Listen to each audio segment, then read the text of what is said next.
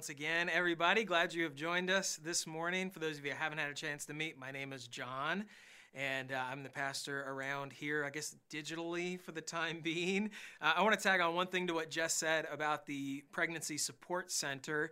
Um, she gave you the, the details on how we're going to do that. I do I do want to say, she mentioned what our family may be doing. This is a great opportunity to get your kids involved in serving because they can grab loose change and other things from their rooms in order to support uh, the Pregnancy Support Center. And I just want to throw this on here and, and Sherry, I don't know if she would even want me to say this or not, but, uh, but uh, uh, I will say that the, the one of the big fundraisers for uh, the Pregnancy Support Center happened in the spring or is supposed to happen in the spring.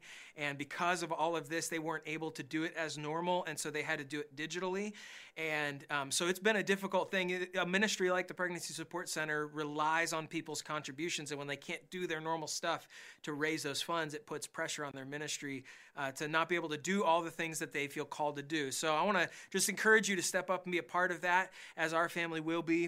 Uh, I do want to say thank you also for uh, your continued continued generosity to Carolina Family Church. Thankfully, we have not taken a big financial hit on this, and we've been able to continue doing ministry, and we'll be ready to resume when that time comes. And uh, also toss in with the change to phase two this past week, uh, things do change for us uh, legally as a church. We can do whatever we want. We're now exempt completely from the uh, executive order. So it's not a matter of what we can do at this point, it's a matter of what we should do. And so um, we're going to use wisdom and uh, do things the right way. And so I'll be talking with the trustees this week about what we uh, kind of the boundaries we're going to work within. And then I'm going to talk with the elders about how we're going to operate within those boundaries. So information will be coming about uh, the future of Carolina Family Church and what that looks like. And I just want you to trust that we're going to use wisdom and prudence as we make those decisions. Okay? So, with all of that said, as Jess mentioned a minute ago, we are continuing our series Truish. Last week we did an introductory message and we talked about how to study a scripture, how to come to the Bible. And then as we go through the series, we're taking Christian ideas or ideas that might be attached to the church, whether we want them to or not, but there's some that are attached to us and some things Christians say, I guess, uh, and trying to answer the question are they true or are they not? And today, as I mentioned in the music section, we are going to be doing Everything Happens for a Reason. You ever heard that one? Everything happens for a reason. Now, typically, when do people say that? They say that when someone is going through something really tough and they're trying to console them and comfort them, and they say, Don't worry. I know you got laid off. I know that you, they broke up with you. I know that you're sick. I know that you got this diagnosis. I know XYZ. But don't worry. Everything happens for a reason. You're trying to be encouraging. It's the idea of don't don't worry, there's a purpose in all of this. So I know it's hard right now. I know it's difficult right now, but this is going somewhere. And in some cases, uh, maybe flippantly, it's it's said as, "Hey, listen, everything's going to be okay. It's going to work out. Hang in there." That's the idea. Everything happens for a reason. Where where do you get that from? Where might you see something like that in the scripture? Well, I mentioned this again during the music time, but Romans 8:28, the first part of that verse says, and we know all things work together for good. See, it all happens for a reason. Or how about Jesus in Matthew chapter 10? Are not two sparrows sold for a copper coin? And not one of them falls to the ground apart from your Father's will. See, it's all happening for a reason. Here's the hard part about that phrase, though, and I bet you have found this the same way that I found it when you're the recipient of that phrase, it don't feel so good. Okay? You ever had someone say that to you when you were in a really dark or difficult place in, in your life?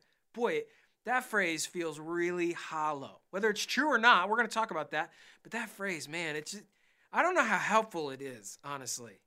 I remember back to a time for me when I felt like my entire world was crashing down. The church I was a part of was disbanding, and I was going to be out of a job, and I was going to have to move and leave good friends behind. And I was confused about what that meant and where it was going, and everything looked dark, frankly, to me. I didn't see any hope or anything good happening out of that at the time. And I had somebody, I'll remember it distinctly to this day. They walked up to me, and I was crushed. I mean, I, I had just come out of a uh, like a bawling fit. Like I felt my whole body was dehydrated. You know that? Where it's just uncontrollable, like like tears and snot and everything's you know coming out here. And uh, I was, I mean, I was crushed. And I'd cleaned up enough with my red eyes and cleaned up enough to, to to go talk to some people because there was a gathering happening. And someone came up to me and they said, "Hey, don't worry, everything happens for a reason." And listen, I was a pastor. I've been a Christian for a long time.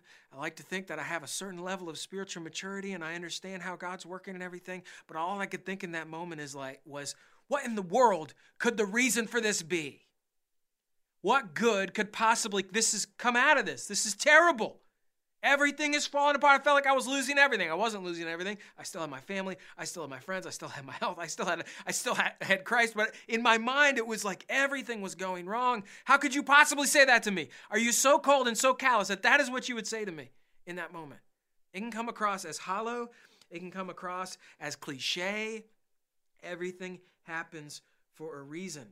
And, and one of the one of the dangerous things that could come out of that phrase, I would say, is that when you say that to someone who's hurting, who doesn't have a, a, a developed understanding of God and how He works and, and hasn't had that much time with Him or that level of teaching, whatever, they could easily hear someone say, Everything happens for a reason.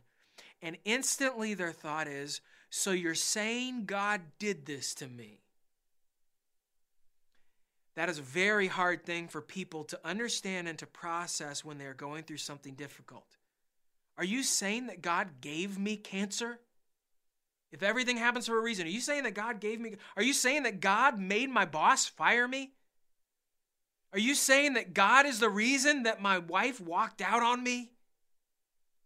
And it can turn people against God because that phrase, well, is it true? Or is it false? Or is it true-ish? Well, let's find out. Let's talk about it.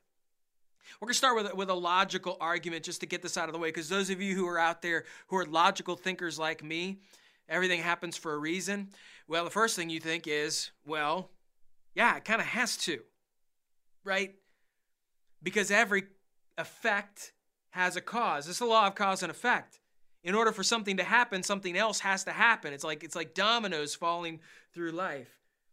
Everything has a cause. That's absolutely true. It's like it's like when you look at uh, the physical world, Newton's first law, right? Uh, objects in motion tend to stay in motion. Objects at rest tend to stay at rest unless they're acted upon by a force. Things stay the same unless something pushes. Nothing moves unless it's push it, it, it's pushed. And so you look at everything that happens in your life and you say, well, something something pushed. Something happened. Everything has a cause. Now, a Christian might think, well, ultimately, God is the cause of everything because God is in control of everything, right? God is the cause of everything because God is in control of everything. Is that true? Or is it false or is it true ish? Well, let's go right to the very beginning Genesis chapter 1. Let's look at Genesis chapter 1. And I, let, me, let me toss this in. This is Memorial Day weekend. This is a weekend when we remember those who have died in the service of our country, who've given their life for our country, the United States of America. We're incredibly thankful for them. But attached to their sacrifice is something that is horrific and nobody wants to be nobody wants to happen, war, right? Well, if everything happens, you say everything happens for a reason, then you say, well, war happened for a reason. And if God is the cause of all things, well, then God caused that war? That's God caused me to lose the person that I love that I remember on this weekend? We got to answer this question. This is important because it will change the way that we look at God and what we expect of him and what we expect of the world. Right to the very beginning, Genesis chapter 1, verse 1, the very very beginning. In the beginning, God created the heavens and the earth. So God is the initial cause, that is for sure. God began everything. God created the heavens and the earth. The earth was without form and void, and darkness was on the face of the deep. And the Spirit of God was hovering over the face of the waters. Then God said, Let there be light. and there was light. So there's a whole lot of creating going on right here. There's a whole lot of causing going on. There's a whole lot more creating that happens after this as well. So we know that in life, many, many things have a divine cause. And if you want to take some notes down, I want to give you some of the causes that could that could potentially create the things that happen in our life. And the first one is a divine cause, and that happens all over the place. And God will often cause things to happen in our life for a very specific purpose. You know, someone might ask the question, well, why did I get laid off? God, why did you do this to me? And in some cases, the answer from God is, yes, I did do that. And it's because I want you to learn to trust me instead of trusting your paycheck. So it may very well have a divine cause, something that happens in our life. But is that the only cause?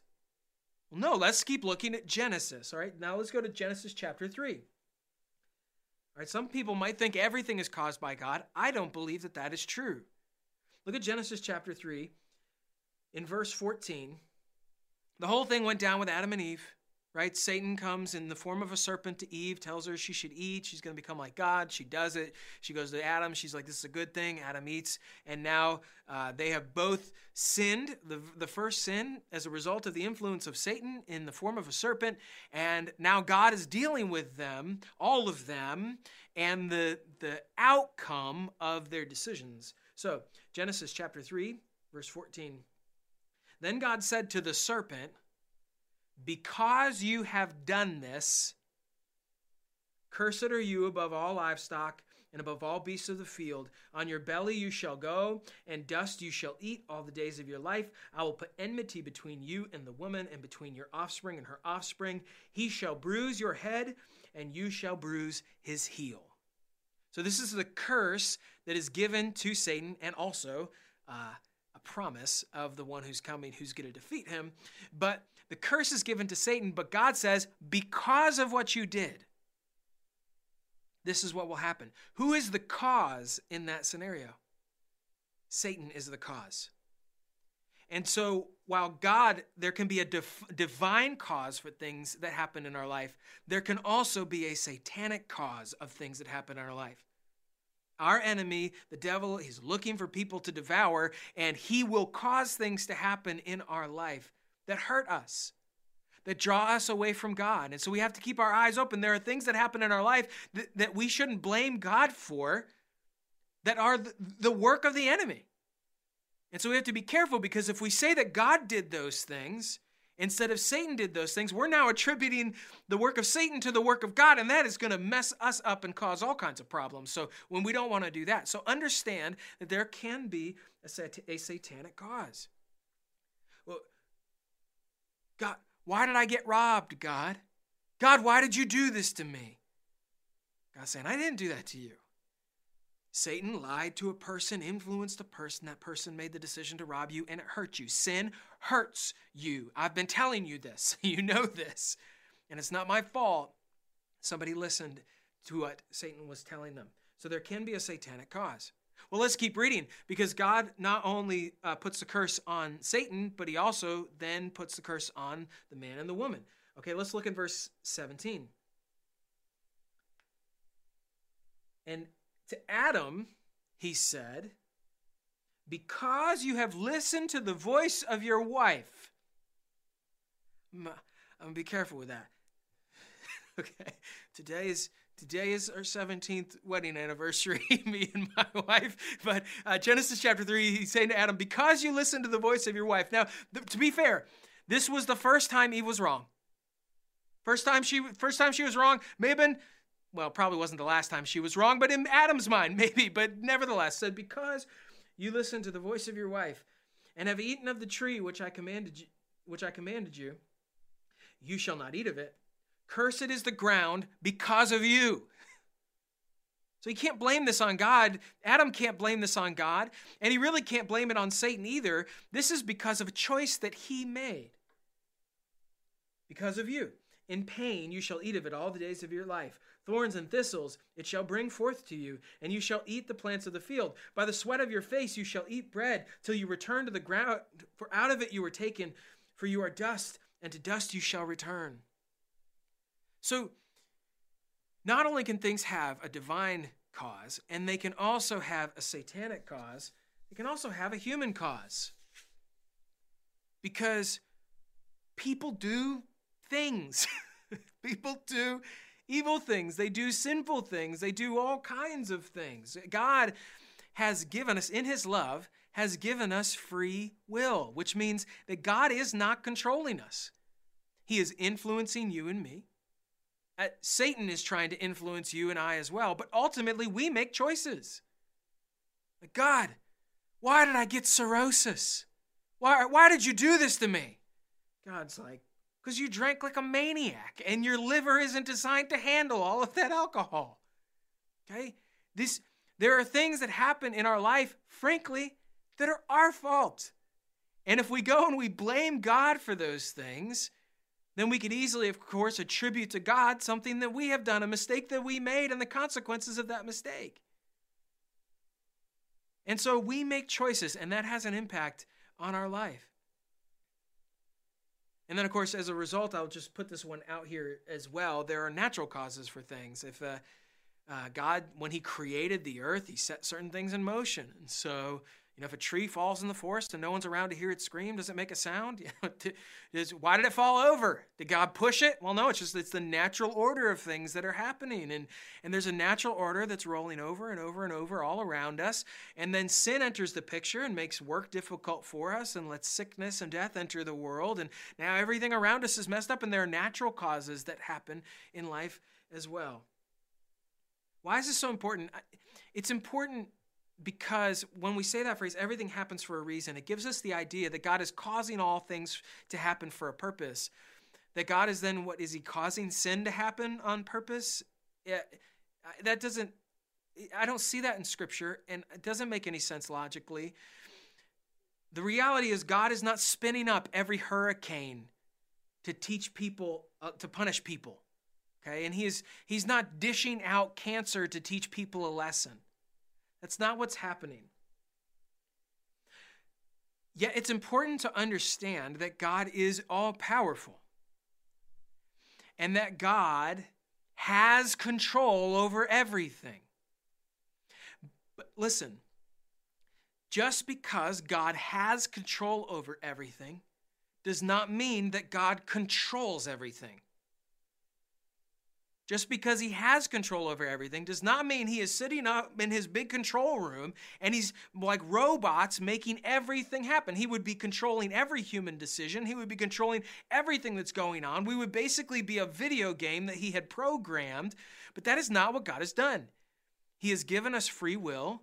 Satan himself is currently the ruler over this world and is influencing people, and there is a battle going on between God and Satan that we know ultimately God wins and that there's a battle happening within us for who we're going to follow and who we're going to listen to and what kind of choices we're going to make. Now, all this, if I bring all this back to that question, everything happens for a reason. Does everything happen for a reason? Well, maybe you could say yes, but not everything happens for a good reason. There's not good at the cause or the intent of everything that happens because we sin and because Satan influences. And sometimes in situations, there's a conglomeration of things that are going on. Because you think about any situation that you're in, you can't boil it down to one thing. It's not one thing. It's a hundred things, it's a million things, it's a thousand things all happening at once that led up to that thing, even if it is singular. I think one of the coolest places to see this in Scripture is with a guy named Joseph in the Old Testament. His brothers betray him. Joseph in the Technicolor dream coat, you might be familiar with that story. His brothers, his, his dad gives him this beautiful coat because he really thinks he's awesome and he's his favorite son, and the other brothers don't like that so much that they decide to get rid of him, to off him.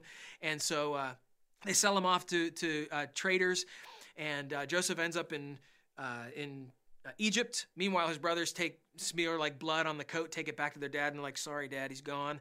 And so dad thinks that, that Joseph is gone, but Joseph is really in Egypt. And ultimately, Joseph rises up in power in Egypt. There's a big famine. Joseph's over uh, food distribution during the famine, and his brothers have to come sulking back to him without realizing it's him because he's changed so much over the years. And they when they realize it's Joseph, they they they turn they turn away from that sin. They they repent of that sin. They realize what they did was wrong and they they come to him humbly. And he famously says in Genesis chapter 50, verse 20, "But as for you, you meant evil against me, so your intent was evil, your thoughts were evil, but God meant it for good.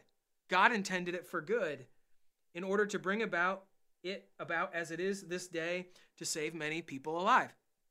So in this case, you've got multiple people acting on the situation. You got God with his intent, and you've got them with their intent, and you're wondering, well, why did it all happen? Let me just say this so that we can we can take a turn with this idea. Why it happened isn't the right question to ask. Why it happened isn't the right question to ask. Because the reality is, we're probably not going to always know why it happened. Because God does allow or cause some things that we might call bad to happen to us, and some that He's not, He's not making happen at all. Why it happened isn't the right question. The better question is what do I do with it now that it has? What do I do with it now that it has? What is the outcome of this going to be? Regardless of what the cause is, what will be the effect? And frankly, in the in uh, Romans 8:28 that we read earlier, and we're gonna we're gonna look at that a little more deeply in just a moment. For God works all things for the good. God works all things together for good. It's not about cause. It's about effect. It's about what happens after, not what happened before. And so let me just tell you this, and, and so that we can clarify this idea all things work together for good. How about this? When we serve God, everything can serve a purpose. When we serve God, everything can serve a purpose. You know, when we say everything happens for a reason, we're often saying to people is, "Hey, good's coming. Eh, this is going to work out." We need to have and I think that is actually true that no matter what difficulty we're facing, no matter what trial may be in front of us, what, what struggle it, it lays in front of us, or is in our present or in our future, that it can all work for good. But we have to have the right definition of good and we have to be pursuing the right thing. So let's take Romans 8:28, which often gets misunderstood. Let's take 8:28. Let's put it into a greater context. Let's read some of the verses around it and see what Paul's actually talking about when he says all things work together for good. Let's let's read. Uh, we're going to start back in verse 26. Okay? Verse 26. Likewise, the Spirit also helps us in our weakness. Okay, so, Paul is writing and talking in the context of us struggling. In the middle of our pain, when things are the darkest, when they hurt the worst, which is where we will often use this phrase, right? So, so he is talking about it in that context. The Spirit helps us in our weakness. Let's keep reading. For we do not know what we should pray for as we ought. But the Spirit Himself makes intercession for us with groanings which cannot be uttered. Now, he who searches the heart knows what the mind of the Spirit is because he makes intercession for the saints according to the will of God. Here's what that means it means that when I am hurting and when I am broken and when I am lost and when I am struggling, I don't even know in many cases how to pray the will of God. I, I go I for me I go to this like visceral personal place was like fleshly place where I know my will. I, I know what I want. I know what I would want to see happen. I know how I would want it to work out. And so it's really hard in those situations to filter through what to pray for what is in the will of God and what is in the will of John. And so what the Spirit does is he helps us and he communicates with God so that so that he can bring our requests to God in a way that are in accordance with his will. And we know, verse 28, we know that all things work together for good. It's not where the verse ends.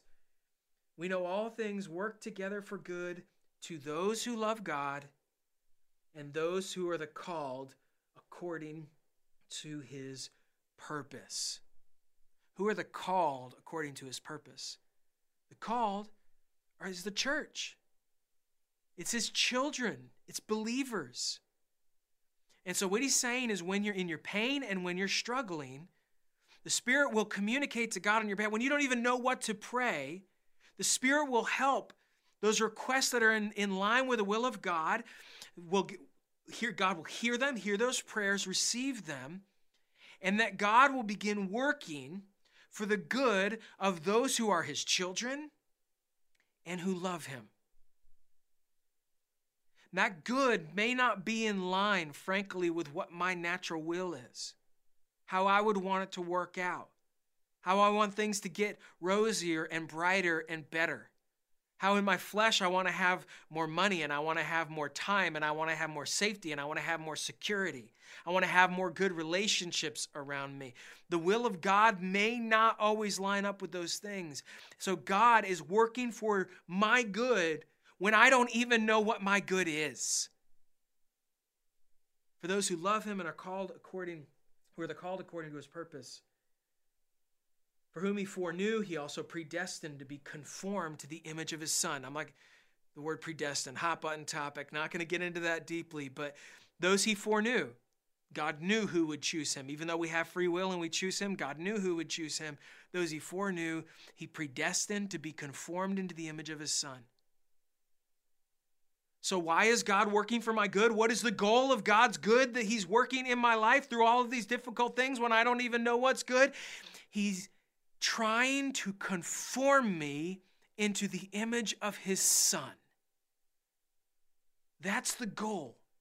That's God's intent in all things in my life, whether I would call them good things or whether I would call them bad things, whether they are whether I feel successful or whether I feel beaten, God's goal in my life is to conform me into the image of his son. And all things can do that.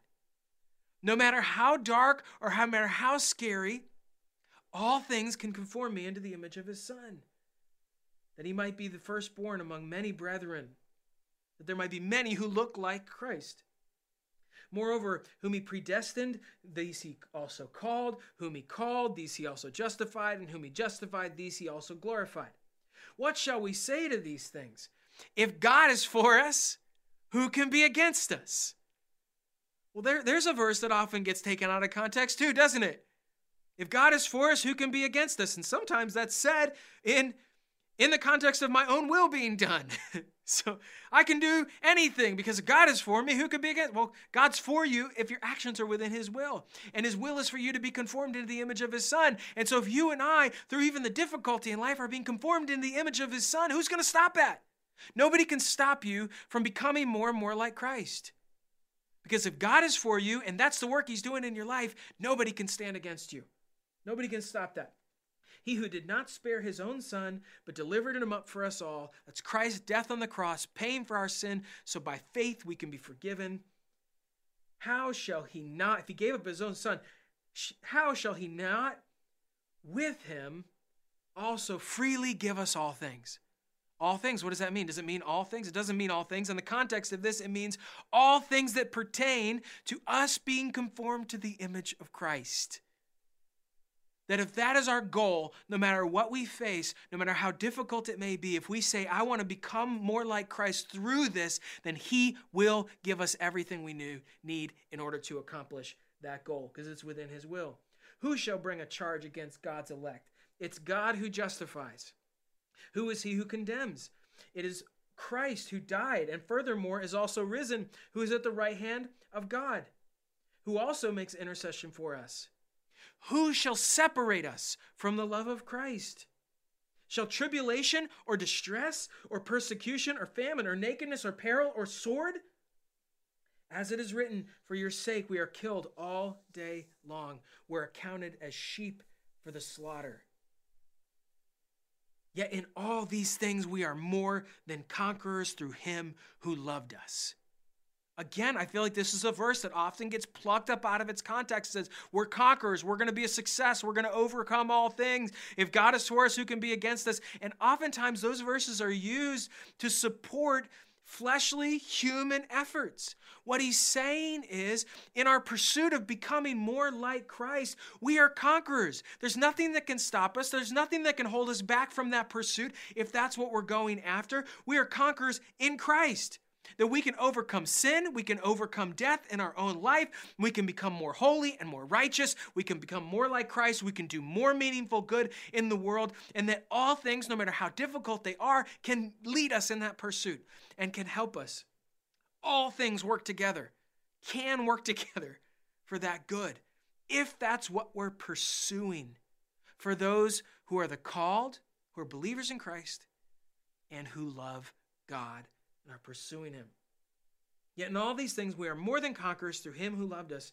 For I am persuaded that neither death, nor life, nor angels, nor principalities, nor powers, nor the things present, nor the things to come, neither nor height, nor depth, nor any other created thing shall be able to separate us from the love of God which is in Christ Jesus our Lord. So what is our good?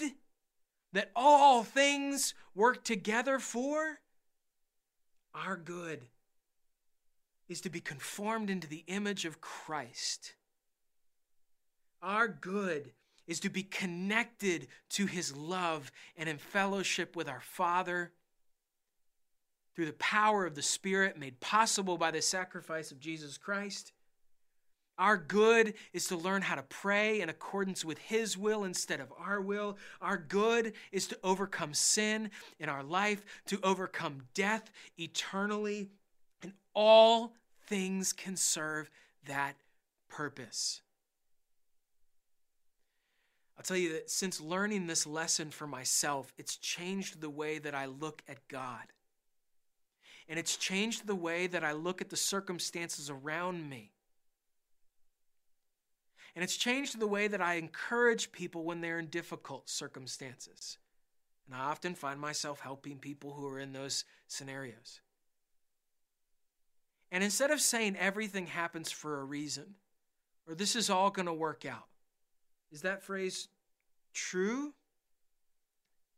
Everything happens for a reason. Is it true? I'm going to call it true ish. I think there's truth there, but it's not complete.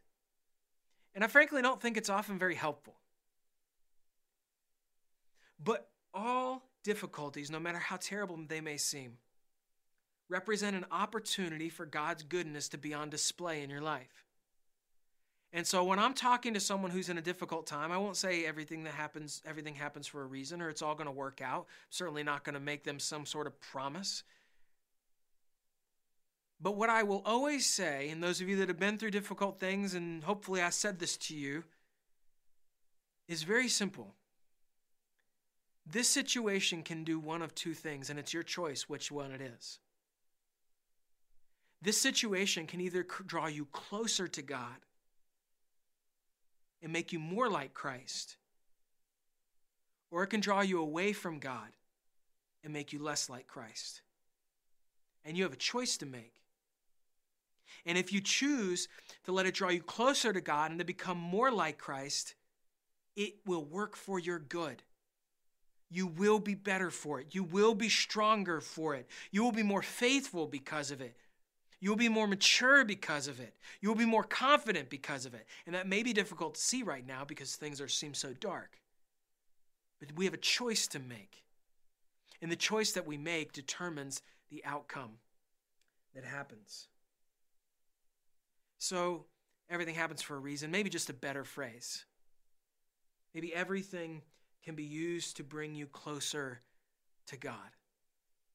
Everything can be used to make you more like Christ.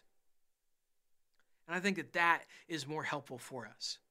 Now, some of you may be going through really difficult things right now. I know even in the current landscape of uh, the pandemic that's going on and the restrictions and all the stuff that's happening and businesses closing and opening. Some of you have lost jobs.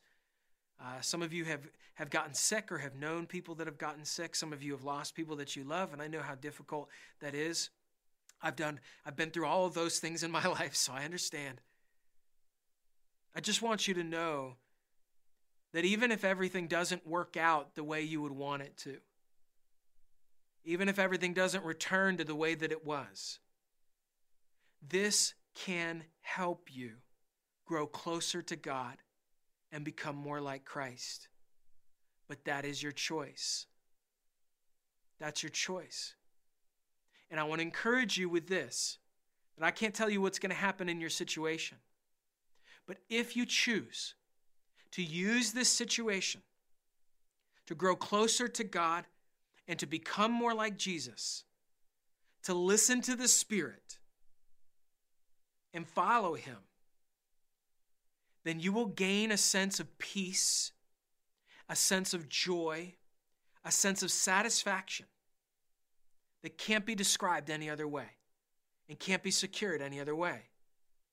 And that you know that if you are a child of God, if you put your faith in Jesus Christ for salvation, and if you love God and want to follow Him, then you know that not only does He walk through you, walk through this situation with you, but that you have a home waiting for you that is far better than what we have here. And that our hope and our joy should be there as we anticipate the return of Christ or our going to Him, whichever one of those happens first, and know that ultimately God gets the victory. And so I want to draw as close to Him as prepare as much for, for that as I can. And I hope that you join me in that. Okay, let's pray together. God, I come to you and thank you for your love and your goodness. You are good, and even in situations that look bad, regardless of how they happened or why they happened, you can take that in our life and you can use it to mold us into who you want us to be.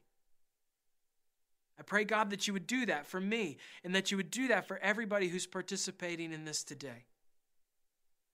No matter how difficult it is, that you show them how you want to draw close to them in it. How you want to use them. Some of us are, are trying to minister to and help people around us who are hurting.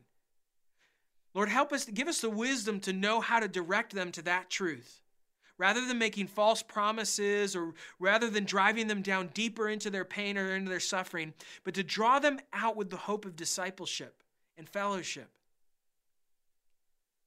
Help us to know how to encourage them and how to communicate with them and how to point them in the right direction so they can have the same hope that we have. And I thank you for your word that when we look at it, we can trust it. Phrases that are out there that get tossed around or tweeted or, or said on the, the media or wherever else, we, we don't know if we can trust all that stuff. We don't know the source every time. We don't know where it comes from. But your word we can always trust. And so thank you that we can take a phrase like this and we can hold it up against your word and we can find something even better, something deeper, more helpful and more meaningful, and something that we have confidence to know is true. We thank you for that. And as we face all things in our life, we ask that you continue to encourage us in this, continue to grow us, and move us forward. In your name, in the power of the Spirit. And it's in Christ's name we pray. Amen.